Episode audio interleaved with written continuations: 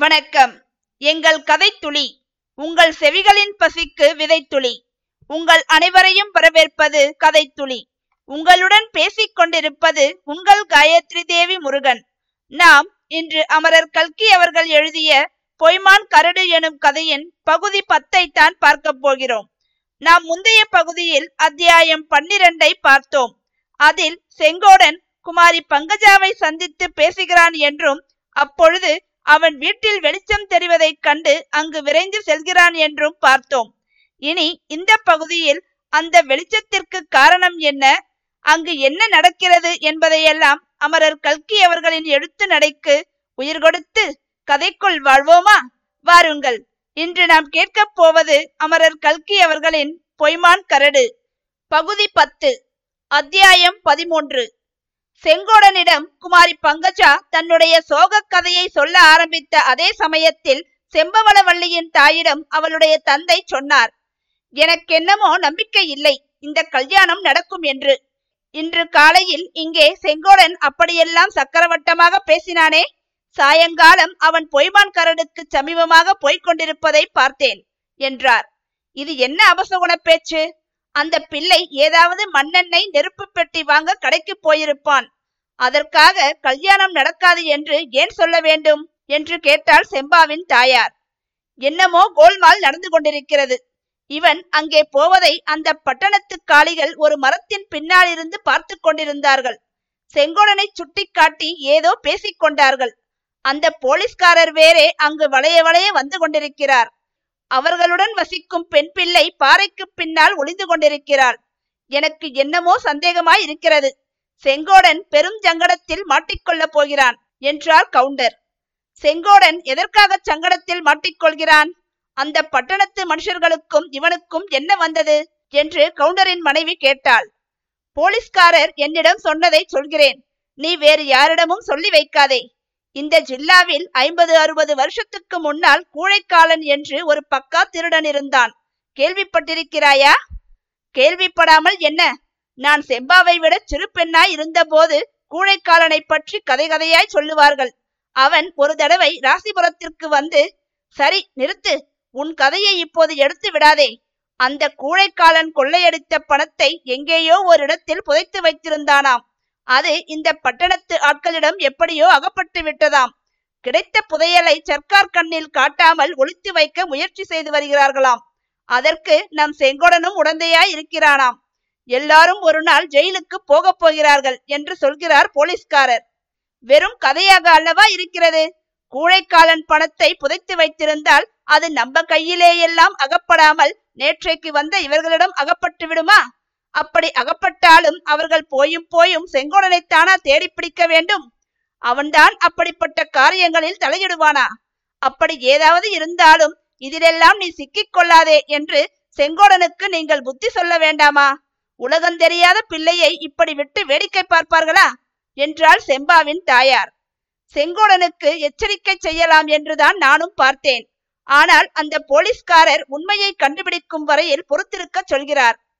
என்னத்திற்கு பொறுத்திருக்கிறது? அந்த பிள்ளையையும் சேர்த்து ஜெயிலுக்கு அனுப்புவதற்கா? போலீஸ்காரர் சொல்லுவது நன்றாய் இருக்கிறதே, அடுத்த வீட்டு பிள்ளையை கேணியில் போட்டு ஆழம் பார்க்கிற கதையாய் இருக்கிறதே. செங்கோடனை எப்படியாவது தப்பித்து விடுகிறதாக சத்தியம் செய்து கொடுத்திருக்கிறார். அதையெல்லாம் நீங்கள் நம்பாதீங்க, நாளைக்கே அந்த பிள்ளையை கூப்பிட்டு சொல்லிவிட்டு மறுகாரியம் பாருங்கள். மேற்படி சம்பாஷணையை செம்பா ஒட்டு கேட்டு கொண்டிருந்தாள். செங்கோடனை பற்றி தன் பெற்றோர்கள் பேசுவதை அவள் எப்படி ஒட்டு கேட்காமல் இருக்க முடியும்? அதுவரையில் உற்சாகமாக இருந்தவளுடைய மனத்தில் இப்போது கவலையும் பயமும் தோன்றின. மறுநாள் வரையில் காத்திருக்க அவள் விரும்பவில்லை, உடனே அவனிடம் சொல்லியாக வேண்டும். மேலும் முதல் நாள் சாயங்காலம் வைக்கோல் கட்டின் மேல் உட்கார்ந்து சல்லாபம் செய்ததெல்லாம் அவளுடைய ஞாபகத்தில் பதிந்திருந்தது. அந்த நினைவும் அவளுடைய ஆர்வத்தை அதிகப்படுத்தியது. தாயும் தகப்பனும் கவனியாத சமயத்தில் வீட்டை விட்டு கிளம்பி செங்கோடனுடைய கேணியை நோக்கி புறப்பட்டாள். போகும்போது யோசித்துக் கொண்டே சென்றாள். அப்பா சொன்ன விஷயம் சரியாய் இருக்கும் என்றே அவளுக்கு தோன்றவில்லை. அந்த போலீஸ்காரர் அப்பாவை நன்றாய் ஏமாற்றியிருக்கிறார். செங்கோடனை ஜெயிலுக்கு அனுப்பிவிட்டு தன்னை கல்யாணம் செய்து கொள்ள எண்ணுகிறார். ஓஹோ, சிவப்பு தலைப்பாக்காரரே, அப்படியா உம் உத்தேசம்? செம்பாவிடம் அதெல்லாம் நடக்குமா? ஒரு நாளும் இல்லை. செம்பா செத்தாலும் சாவாளே தவிர செங்கோடனை அன்றி வேறு யாரையும் கல்யாணம் செய்து கொள்ள மாட்டாள். ஒருவேளை இப்படியும் இருக்கலாம். அந்த பட்டணத்து ஆட்களும் அந்த வெட்கங்கட்ட சூர்பனகையும் அந்த போலீஸ்காரரும் எல்லாரும் ஒரு கட்சியாய் இருக்கலாம். கூழைக்காலன் புதையலாவது மண்ணாங்கட்டியாவது எல்லாருமாக சேர்ந்து கொண்டு செங்கோடன் கஷ்டப்பட்டு சேர்த்து வைத்திருக்கும் பணத்தை பறிக்க பார்க்கிறார்கள். அதற்காகத்தான் ஏதோ பெரிய சூழ்ச்சி செய்கிறார்கள். பெண்ணே செம்பா, உன்னுடைய சமர்த்தை நீ காட்ட வேண்டும். பணம் போய்விட்டால் செங்கோடனுக்கு பிராணன் போய்விடும், அல்லது பைத்தியமே பிடித்தாலும் பிடித்துவிடும். பணத்தை நீ காப்பாற்றி கொடுத்தால் செங்கோடன் எவ்வளவோ சந்தோஷப்படுவான், என்றைக்கும் உன் அடிமையாய் இருப்பான். ஆகையால் செங்கோடனுடைய பணத்தை காப்பாற்றி கொடுப்பது உன்னுடைய பொறுப்பு. குடும்ப வாழ்க்கையில் நீ சந்தோஷமாய் இருப்பதெல்லாம் இது விஷயத்தில் நீ செய்வதை பொறுத்திருக்கிறது. செம்பாவுக்கு சாதாரணமாக பயம் என்பதே கிடையாது. பேயும் பிசாசும் என்னை என்ன செய்யும்? என் கிட்ட பிசாசு வந்தால் கன்னத்தில் 4 அறை அறைந்து அனுப்ப மாட்டேனா என்பாள். இருட்டு நேரங்களில் சிறிதும் பயமின்றி எங்கும் போவாள். ஆனால் இன்றைக்கு என்னவோ அவளுடைய உள்ளத்தில் அடிக்கடி பயம் புகுந்து வேதனை செய்தது. இருட்டை கண்டே பயமாய் இருந்தது. இருட்டில் திடீரென்று யாராவது திருடன் எதிர்பட்டாலோ என்று எண்ணிய போது நெஞ்சி படபடவென்று அடித்து கொண்டது. கால்கள் தடுமாறின. வயற்காட்டில் அங்கங்கே தெரிந்த சிறிய மொட்டைப்பாறைகளுக்கு பின்னால் திருடர்கள் ஒளிந்திருப்பார்கள் என்று தோன்றியது. கூழைக்காலன், செவிட்டுக்காதன், நொண்டிக்கையன், குருட்டுக்கண்ணன் முதலிய பயங்கரமான கொள்ளைக்காரர்கள் அவளை சுற்றிலும் சூழ்ந்து கொண்டதாக பிரமை உண்டாகி அடிவயிற்றில் திகில் ஏற்பட்டது. தொண்டை வறண்டது, நா உலர்ந்தது. ஆனால் அவளுடைய நடையின் வேகம் மட்டும் குறையவில்லை. செம்பா, நீ இப்படி மெல்ல நடந்து கொண்டிருக்கையில் செங்கோடனுக்கு என்ன ஆபத்தோ, அல்லது அவனுடைய பணத்துக்குத்தான் என்ன ஆபத்தோ? சின்னானுக்கு கூட காய்ச்சல், 1 வாரமாய் வேலைக்கு வருவதில்லை. ஆகையால் இவன் எங்கேயாவது போய்விட்டால் குடிசைக்கு காவல் கிடையாது. ஆண் பிள்ளைகளின் அசட்டுத்தனத்தை என்னவென்று சொல்லுவது? 4 வருஷம் கஷ்டப்பட்டு சேர்த்த பணத்தை தரையில் தோண்டி வைத்துவிட்டு சாயங்கால நேரங்களில் வெளியிலே போகலாமா? இந்த காலத்திலும் கூழைக்காலனை போன்ற திருடர்கள் இல்லாமலா போகிறார்கள்?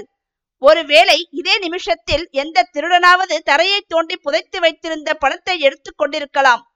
இந்த எண்ணம் செம்பாவின் கால்களுக்கு அதிகமான துரிதத்தை கொடுத்தது. குடிசைக்கு கிட்டத்தட்ட அருகில் வந்தபோது நாய் குறைக்கும் சத்தம் கேட்டு திடுக்கிட்டு நின்றாள். குறைப்பு சத்தம் 2 தடவைதான் கேட்டது. அதற்கு பிறகு அம்மம்மா, அந்த பயங்கரத்தை என்னவென்று சொல்லுவது? குறைத்த நாயின் நீண்ட ஊளைக்குரல் கேட்டது. அந்த சகிக்க முடியாத தீனமான சோகக்குரல் கொஞ்சம் கொஞ்சமாக மௌனமாகி கடைசியில் மறைந்தது. நாய் ஊளையிடும் சத்தம் கிராமங்களில் அடிக்கடி கேட்கக்கூடியதுதான். ஆயினும் இப்போது கேட்ட ஊளை சத்தம் செம்பாவை கலக்கிவிட்டது. ஆடிக்காற்றில் சோளப்பயிர் ஆடுவது போல் அவளுடைய உடம்பு ஆடிற்று. கைகளும் கால்களும் நடுநடுங்கின. நாய் ஊளையிடுவது சாவுக்கு அடையாளம் என்று சொல்ல கேட்டிருந்தாள். யாராவது மனித உயிரை கொண்டு போக யமராஜன் வரும்போது நாயின் கண்களுக்கு அவனுடைய தோற்றம் புலப்பட்டு விடுமாம். அதனால் நாய் ஊளையிடுமாம். இந்த பேச்சு உண்மையா? அப்படியென்றால் இப்போது ஏதேனும் சாவு ஏற்பட போகிறதா? ஐயோ, யமன் யாருக்காக வருகிறானோ தெரியவில்லையே. இங்கே யார் இருக்கிறார்கள்? ஒருவரையும் காணோமே. குடிசை நிசப்தமாய் இருக்கிறதே. நேற்று இங்கு வந்த போது வைக்கோர் கட்டின் மேல் செங்கோடன் உற்சாகமாக உட்கார்ந்து தெம்மாங்கு பாடினானே, அந்த இடம் இப்போது காலியாய் வெறிச்சென்று இருக்கிறதே. சுவாமி, முருக கடவுளே, காளியம்மா, தெய்வங்களே, ஒன்றும் நேராமல் காப்பாற்றுங்கள். செங்கோடனை காப்பாற்றுங்கள், என்னை காப்பாற்றுங்கள், எல்லாரையும் காப்பாற்றுங்கள். அது என்ன சரசரவென்று கேட்கும் சத்தம்? என்ன அதோ பேச்சுக்குரல் கேட்கிறதே. சோழ கொள்ளையில் புகுந்து யாரோ 2 பேர் வருகிறார்களே. இல்லை, வருகிறது செங்கோடன் இல்லை, அப்பா சொன்ன பட்டணத்து ஆசாமிகள். எதற்காக இங்கே வருகிறார்கள்? ஒருவன் தலை மீது ஏதோ சுமந்து வருகிறானே, அது என்ன? இன்னொருவனும் கையில் ஏதோ பெட்டி மாதிரி எடுத்துக்கொண்டு வருகிறான். ஒருவேளை அப்பாவிடம் போலீஸ்காரர் சொன்னது உண்மைதானோ? கூழைக்காலன் புதையலை ஒளித்து வைக்க வருகிறார்களோ? செங்கோடனை மாட்டி வைத்து ஜெயிலுக்கு அனுப்ப ஏற்பாடு செய்கிறார்களோ? செங்கோடன் எங்கே? ஏன் இன்னும் வரவில்லை? இருட்டில் இத்தனை நேரம் வேறிடத்தில் என்ன வேலை? இவர்கள் ஏதோ சூழ்ச்சி செய்து செங்கோடனை ஏமாற்றிவிட்டு வந்திருக்கிறார்கள் போல் இருக்கிறது. நாய் குறைத்ததே, அது எந்த நாய்? அது ஏன் அப்படி ஊளையிட்டது? அப்புறம் அதன் குரலை காணோமே, ஏன்? செத்து போய்விட்டதோ? ஒருவேளை இவர்கள்தான் கொன்று விட்டார்களோ? இதோ கேணி அருகில் வந்து விட்டார்கள். அவர்கள் கண்ணில் படக்கூடாது. இந்த சோளத்தட்டை குவியலுக்கு பின்னால் ஒளிந்து கொள்ளலாம். ஒளிந்து கொண்டு இவர்கள் என்ன செய்கிறார்களோ பார்க்கலாம். தனியாக ஏன் வந்தேன்? அப்பாவையாவது தம்பியையாவது அழைத்து வராமற் போனேனே. இந்த மாதிரி ஏதோ நடக்கப் போகிறது என்று யாருக்கு தெரியும்? கூப்பிட்டாலும் கூட அவர்கள் வந்திருக்க மாட்டார்கள். நான் வருவதை கூட தடுத்து நிறுத்தி இருப்பார்கள். ஆ, அது என்ன பொத்தென்று சத்தம்? அப்புறம் சலசலப்பு சத்தம். கிணற்றில் பெரிய கல்லை தூக்கி போட்டது போல். அந்த மனுஷன் கேணிக்கரையில் நின்று குனிந்து பார்க்கிறான். அவன் தலையில் தூக்கி கொண்டு வந்ததை கேணிக்குள்ளே போட்டிருக்க வேண்டும். அதனால்தான் அந்த சத்தம் கேட்டிருக்கிறது. கேணியில் என்னத்தை போட்டான்? ரொம்ப கனமான சாமானாக இருக்க வேண்டும். அதனாலேயே அவ்வளவு சத்தம் கேட்டது. என்ன சாமானை போட்டிருப்பான்? செம்பாவின் உடம்பெல்லாம் சிலிர்த்தது. சொல்ல முடியாத பயங்கரம் அவளை பீடித்தது. ஆளை கொலை செய்து சாக்கில் போட்டு கட்டி கிணற்றில் போட்ட ஒரு பயங்கர சம்பவத்தை பற்றி அவள் சமீபத்தில் கேள்விப்பட்டிருந்தாள். ஒருவேளை அப்படி இருக்குமோ? யாரை அப்படி கொன்று சாக்கில் கட்டி கொண்டு வந்திருப்பார்கள்? ஐயோ, ஒருவேளை செங்கோடனை? செம்பாவை சுண்ணாம்பு காலவாயில் போட்டு எரித்தது போல இருந்தது. அவர்கள் ஏதேதோ பேசுகிறார்கள். ஒருவன் சொல்கிறான், என்னடா கேணிக்குள்ளே பார்த்து கொண்டு நிற்கிறாய்? தண்ணீரில் மிதக்கும் என்று பயமா? சீ, சீக்கிரம் வா. அந்த பைத்தியக்கார செங்கோட கவுண்டன் திடீரென்று எதையாவது நினைத்து கொண்டு ஓடி வந்து தொலைப்பான். அதற்குள் காரியத்தை முடிக்க வேண்டும். அதற்குள் இன்னொருவன், வந்தால் வரட்டும், செங்கோடன் தான் வரட்டும், அவன் பாட்டன் வேணுமானாலும் வரட்டும் என்று சொல்கிறான். ஆகையால் செங்கோடனுடைய உயிரை பற்றி கவலை இல்லை. அவனை எங்கேயோ நிறுத்தி வைத்துவிட்டு இவர்கள் வந்திருக்கிறார்கள். எதற்காக? கிணற்றில் என்ன போட்டார்கள்? இன்னும் என்ன செய்ய போகிறார்கள்? இதோ குடிசையை நோக்கி வருகிறார்கள். ஒருவனுடைய கையில் ஏதோ பெரிய மூட்டையை போல் இருக்கிறது. அவர்களுடைய கண்ணில் நான் படக்கூடாது. சோளத்தட்டை குவியலுக்கு அடியில் செம்பா நன்றாக ஒளிந்து மறைந்து கொண்டாள். அவளுடைய காதுகள் மட்டும் வெகு கூர்மையாக கவனித்து கேட்டுக்கொண்டிருந்தன. ஊசி விழும் சத்தம் கூட அவளுக்கு கேட்டிருக்கும். குடிசையின் கதவை பலாத்காரமாக திறக்கும் சத்தம் கேட்காது போகுமா? வந்த மனிதர்கள் பூட்டோடு நாத்தாங்கியை கழற்றிவிட்டு கதவை திறந்து உள்ளே போனார்கள். பிறகு செம்பாவும் எழுந்து நின்று குடிசை பக்கம் கவனித்து பார்க்க தொடங்கினாள். அவள் நின்ற இடத்துக்கு நேரே குடிசை சுவரில் காற்றோட்டத்துக்காக வைத்திருந்த துவார பலகணி இருந்தது. ஆகையால் உள்ளே நடப்பதையெல்லாம் அங்கிருந்தே பார்க்கலாம். இரண்டு மனிதர்களும் உள்ளே போனார்கள். ஏதோ பேசிக் கொண்டார்கள். இருட்டில் அவர்கள் தடுமாறும் சத்தம் கேட்டது. பிறகு தீக்குச்சி கிழிக்கும் சத்தமும் கேட்டது. சற்று நேரத்துக்கெல்லாம் விளக்கு வெளிச்சம் தெரிந்தது. இன்னும் சிறிது நேரத்துக்கெல்லாம் ஒரே பிரகாசமாய் தெரிந்தது. குடிசைக்குள்ளே தீப்பிடித்து பற்றி எரிவது போல தோன்றியது. செம்பா திகிலினால் வாயெடுத்து போயிராவிட்டால் ஐயோ என்று அலறி இருப்பாள். அச்சமயம் பயத்தினால் அவளுடைய வாய் அடைத்து போயிருந்ததும் கால் செயலற்று போயிருந்ததும் நல்லதாய் போயிற்று. ஏனெனில் சிறிது நேரத்துக்கெல்லாம் குடிசைக்குள் நெருப்பின் பிரகாசம் மெதுவாக குறைய தொடங்கியது. மடையா, இப்படி ஒரே அடியாக கொளுத்துகிறாயே, வெளியே தெரியுமே, கொஞ்சம் கொஞ்சமாக கொளுத்து, எல்லாவற்றையும் கொளுத்தி விடாமல் பாக்கி கொஞ்சம் வைத்திரு. கவுண்டனுடைய புதையல் உண்மையாயிருந்தால் அதற்கு பதிலாக நம்முடைய சரக்கில் கொஞ்சம் வைத்துவிட்டு போகலாம் என்றான் ஒருவன்.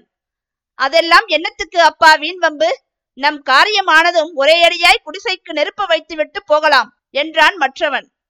அட சண்டாளப்பாவிகளா, இப்படியா மனதில் நினைத்து கொண்டிருக்கிறீர்கள்? நான் ஒருத்தி இருக்கிறேன்.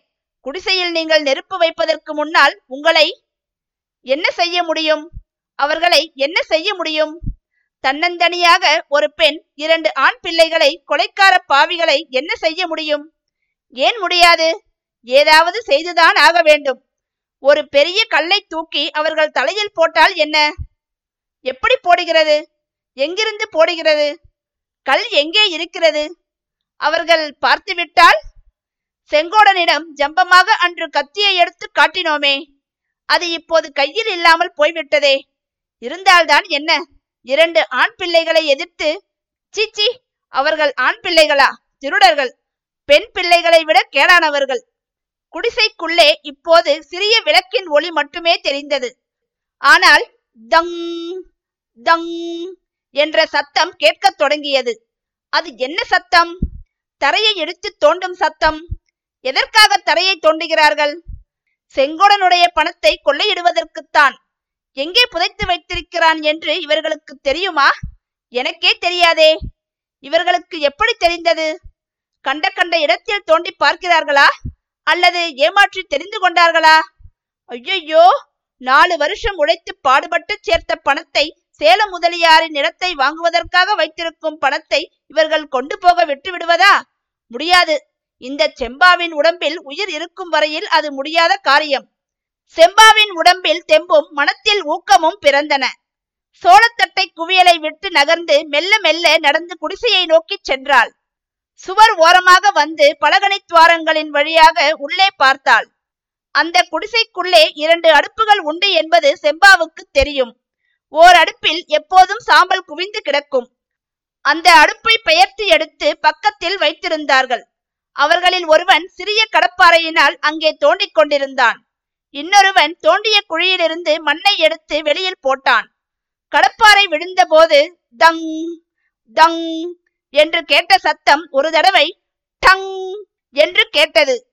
இருக்கிறது அப்பா, புதையல் இருக்கிறது. கவுண்டன் கஞ்சா போதையில் சொன்னது பொய்யல்ல என்று ஒருவன் சொன்னான். நீதானே சந்தேகப்பட்டாய் என்றான் இன்னொருவன். ஆஹா, இந்த பாவிகள் இப்படியா செய்கிறார்கள்? 4 வருஷம் பாடுபட்டு தேடிய பணத்தை அடித்து கொண்டு போகவா பார்க்கிறார்கள்? இதை எப்படி தடுப்பது? கூக்குரல் போடலாமா? பிசாசு மாதிரி தலையை விரித்து போட்டுக்கொண்டு உள்ளே போய் பயமுறுத்தலாமா? அல்லது எங்கேயோ தூரத்தில் பேச்சுக்குரல் கேட்கிறது போல் இருக்கிறதே. ஆம், தெய்வம் எனக்கு துணை அனுப்புகிறதா? யார் வந்தாலும் நல்ல சமயத்தில் தான் வருகிறார்கள். அவர்கள் யாராயிருக்கும்? ஒருவேளை இந்த திருடர்களைச் சேர்ந்தவர்களாகவே இருந்தால் தெய்வம் அப்படியும் என்னை சோதிக்குமா? செம்பாவின் காதில் விழுந்த பேச்சுக்குரல் குடிசைக்குள் இருந்தவர்களின் காதிலும் கேட்டது. தோண்டிக் கொண்டிருந்தவன் சற்றென்று நிறுத்தினான். காது கொடுத்து இருவரும் கேட்டார்கள்.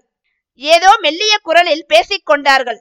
கடைசியில், நீ போ, யாராயிருந்தாலும் கொஞ்ச நேரம் தடுத்து நிறுத்து, அதற்குள் காரியத்தை முடித்து விடுகிறேன் என்று ஒருவன் கூறியது கேட்டது. விளக்கை அணைத்து விடு, எனக்கு விளக்கு வெளிச்சம் வேண்டாம், நிலா வெளிச்சமே போதும் என்று அவன் சொல்லியதும் செம்பாவின் காதில் விழுந்தது. ஒருவன் எழுந்து விளக்கை அணைத்து விட்டு வெளியில் விரைவாக சென்றான். இன்னொருவன் வேகமாக தோண்டினான். மறு நிமிஷம் குழியிலிருந்து ஒரு செப்பு தோண்டியை எடுத்து வெளியில் வைத்தான். பெண்ணே செம்பா, இதோ உன் சந்தர்ப்பம் வந்துவிட்டது. போ, துணிச்சலாக போ, குடிசைக்குள் சென்று உன் காதலனுடைய பொருளை காப்பாற்று, தயங்காதே, போ போ. அங்கு வருபவர்கள் யார்?